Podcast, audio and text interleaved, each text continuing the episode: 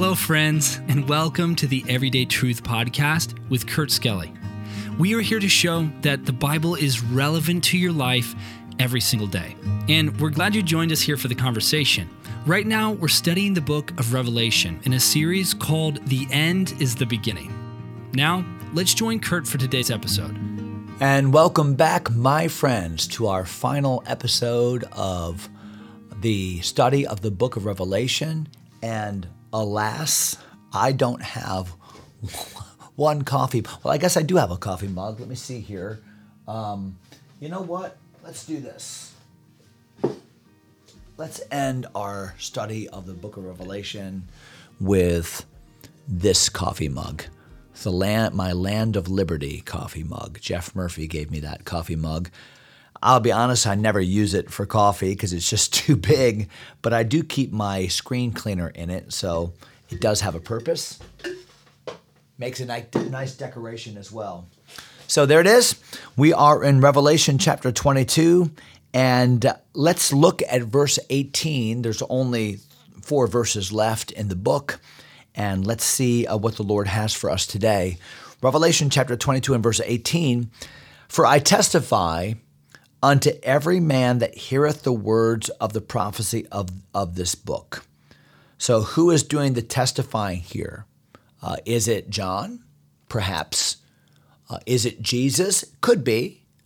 Uh, is it uh, one of the the guides that John has been dealing with? One of the angels? Perhaps. It really doesn't doesn't make a difference because these are the words of Scripture, so they're just as as accurate and as as authoritative. Uh, but there is a question as to who is actually saying this. Look at verse number 18. For I testify unto every man that heareth the words of the prophecy of this book. So remember, remember that much of the book of Revelation is prophecy, a statement about the future yet to be fulfilled. And it says, it, here's the warning God shall take away his part out of I'm sorry, I just skipped a verse there, verse, verse 18. Um, yeah, I testify unto every man that heareth the words of the prophecy of this book. If any man shall add, there it is, verse 18.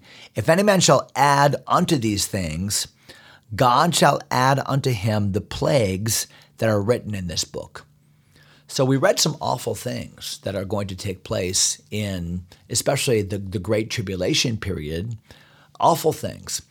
And the Bible says those awful things will take place to those that have rejected Christ, those that have not put their faith and trust in Christ, uh, those that have followed Antichrist. And the Bible says here that if we add unto these things, God shall add unto that person the plagues of this book. So, does that mean that a Christian then, if he you know, add some things to the book of Revelation, his own thoughts and philosophies or whatever, that that means he's going to lose his salvation. No, that's not the point. The point here is that the word of God is authoritative in its in its entirety. You know, it speaks as one message. It speaks as a unit and it is truth. And if we we can change truth in two ways. We can change the truth of God's word by adding to it, and we can change the truth of God's word by subtracting from it. That's why when a person is sworn in at a court appearance, for instance, uh, they have to raise their right hand and say, I swear to tell the truth, the whole truth, and nothing but the truth. Now, why, why do we say it that way? Because you can tell the truth without telling the whole truth, well, you know, I just left some parts out. Well, in essence, then that's not the truth because the truth means truth in its entirety, in its context. But then I swear to tell the truth, the whole truth, and nothing but the truth. Why? Because sometimes we can tell the whole truth, but then we add things on top of it that aren't true that end up actually mitigating the truth of what has been said.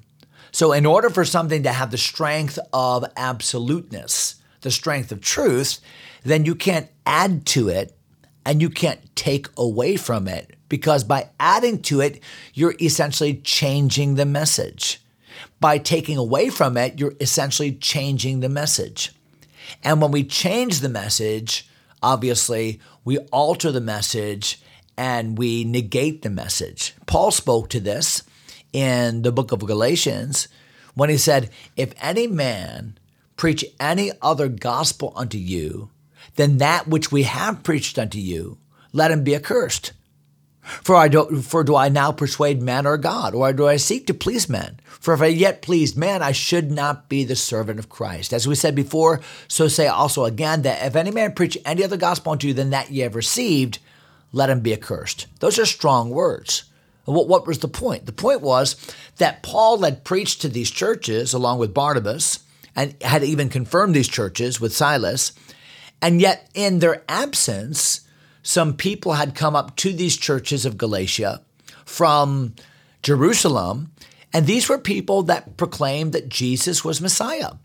These were people that were saying Jesus is the Old Testament prophesied Messiah, and we ought to believe on him. But we also ought to look at the Mosaic law as a means of grace and a means of salvation. And so, in order to be saved, one needs to believe who Jesus is and what he did, but also they must be circumcised, they must keep the Old Testament law, they must subscribe to the Mosaic, uh, all of the Mosaic law. And what Paul said is by adding to the gospel, you have actually, in effect, negated it. And that is a curse. Let that person be accursed. So it's a very similar language to what John is using here. We need the truth unadulterated. He goes on to say in verse number 19, and if any man shall take away from the words of the book of this prophecy, God shall take away his part out of the book of life and out of the holy city and from the things that are written in this book. So, all the benefits, salvation, and all that salvation brings, a home in heaven, the New Jerusalem, are the blessings of God enumerated in part in this book. None of that will be part of the future of the person that that changes the message of Revelation. Again, it's not that a saved person now is changing the Bible. It's the fact that if we don't accept the Bible, if we don't accept the gospel as it's given, if we don't accept the God's revelation as God has given it to us, then in essence, what we're saying is we reject God's truth. And those that reject God's truth obviously are rejecting Jesus ultimately because he is the embodiment of the truth. Therefore, they have no hope of salvation. They have no hope of heaven. They have no hope of any of the blessings that God has promised to those that come to Him by faith in Christ, who accept the truth as revealed in the Word of God. So, not adding, not subtracting. Look at verse number 20. He which testifieth these things saith, Surely I come quickly. So there's a good indication that all of these words in the last six or seven verses of Revelation are the words of Jesus. Surely I come quickly. Boy, every one of those words is important. Surely. And you can bank on it. This is not a maybe. This is not something that we need to equivocate about. No, it's surely. I. Jesus promises this same Jesus that left shall come again in like fashion as you have seen him go. Jesus, I, it's personal. Surely we can have confidence. I, Jesus said, will come, right? Uh, or surely I come, I come.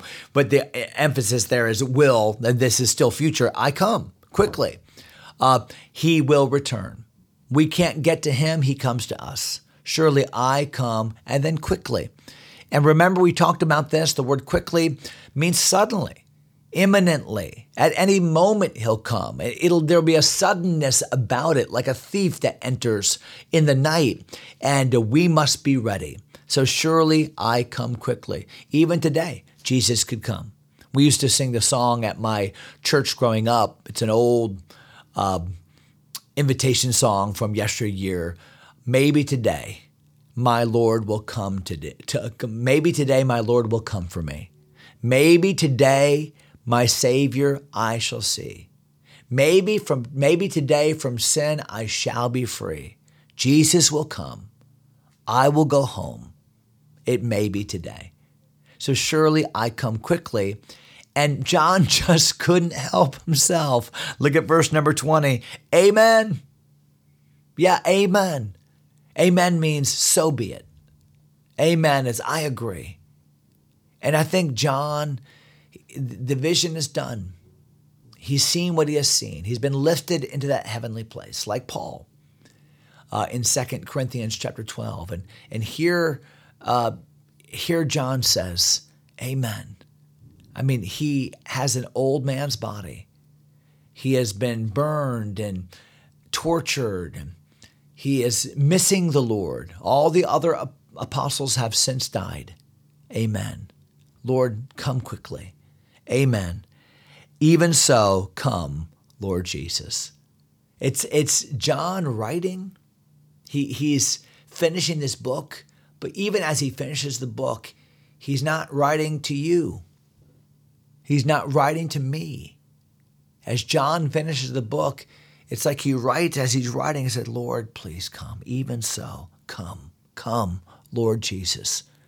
Is there that love that in your heart for the coming of Christ? The Bible says, uh, Paul said, I, I, I fought a good fight. I, I finished my course. Kept the faith. I don't think I said that in the right order. Henceforth, there's laid up for me a, a crown of righteousness, which the Lord, the righteous judge, shall give me at that day, and not to me only, but unto all them also that love his appearing. You know, we ought to have such a, a dedication to, a love for Christ, such a prioritization, prioritization of, of the will of God in our life that at any given moment we could say, Lord, I want the Lord to come. I want him to come back. I, I want, come, Lord Jesus. I think sometimes the reasons we don't pray those prayers is because we're not living the life we should live. We really don't want him to come back and find my room so dirty. We don't want him to show up and see my life so unfinished. And we need to live every day in the light of the soon coming of the Lord Jesus. Why? Because that's the next event. The next event on God's prophetic calendar is when Jesus Christ returns for his church, those of us that are part of, of, of his body. And he will call us up into the clouds. And that inaugurates this whole thing that we've been talking about from Revelation chapter 4. All of this that culminates in our dwelling in the New Jerusalem. Even so, come, Lord Jesus. And then I love how the book ends. Do you see it? Verse number 21 The grace of our Lord Jesus Christ be with you all. Amen. Grace is only mentioned a couple times in the book of Revelation at the beginning and at the end. Like God bookends the final book of the Bible with that great word grace. Grace, God's unmerited favor that gives me a desire and an ability to do God's will. The great need that you have in your life today is grace. It's grace by which we are saved. It's grace by which we live. It's grace that empowers us. It's the grace of God that brings salvation, teaching us that denying ungodliness and worldly lusts, we should live soberly, righteously, and godly in this present world, looking for and hasting unto the coming of the day of God, looking for that blessed hope and the glorious appearing of the great God and our Savior, Jesus Christ. And so, what does grace do? Grace incentivizes us. Grace is the, the in this murky world, in this crazy upside down world in which we live, it's what centers us and grounds us and tells us that we can live for God, we can stand for Christ, and one day, based upon what we've learned, we'll be with Him forever and forever and forever. So I hope this has helped. The book of Revelation. And we're going to jump into a brand new book uh, next episode. Hope you'll join us for that. God bless you, my friends. Thanks for taking time to listen. If you enjoy Everyday Truth, go ahead and subscribe to the podcast or share it with a friend. Until next time, God bless.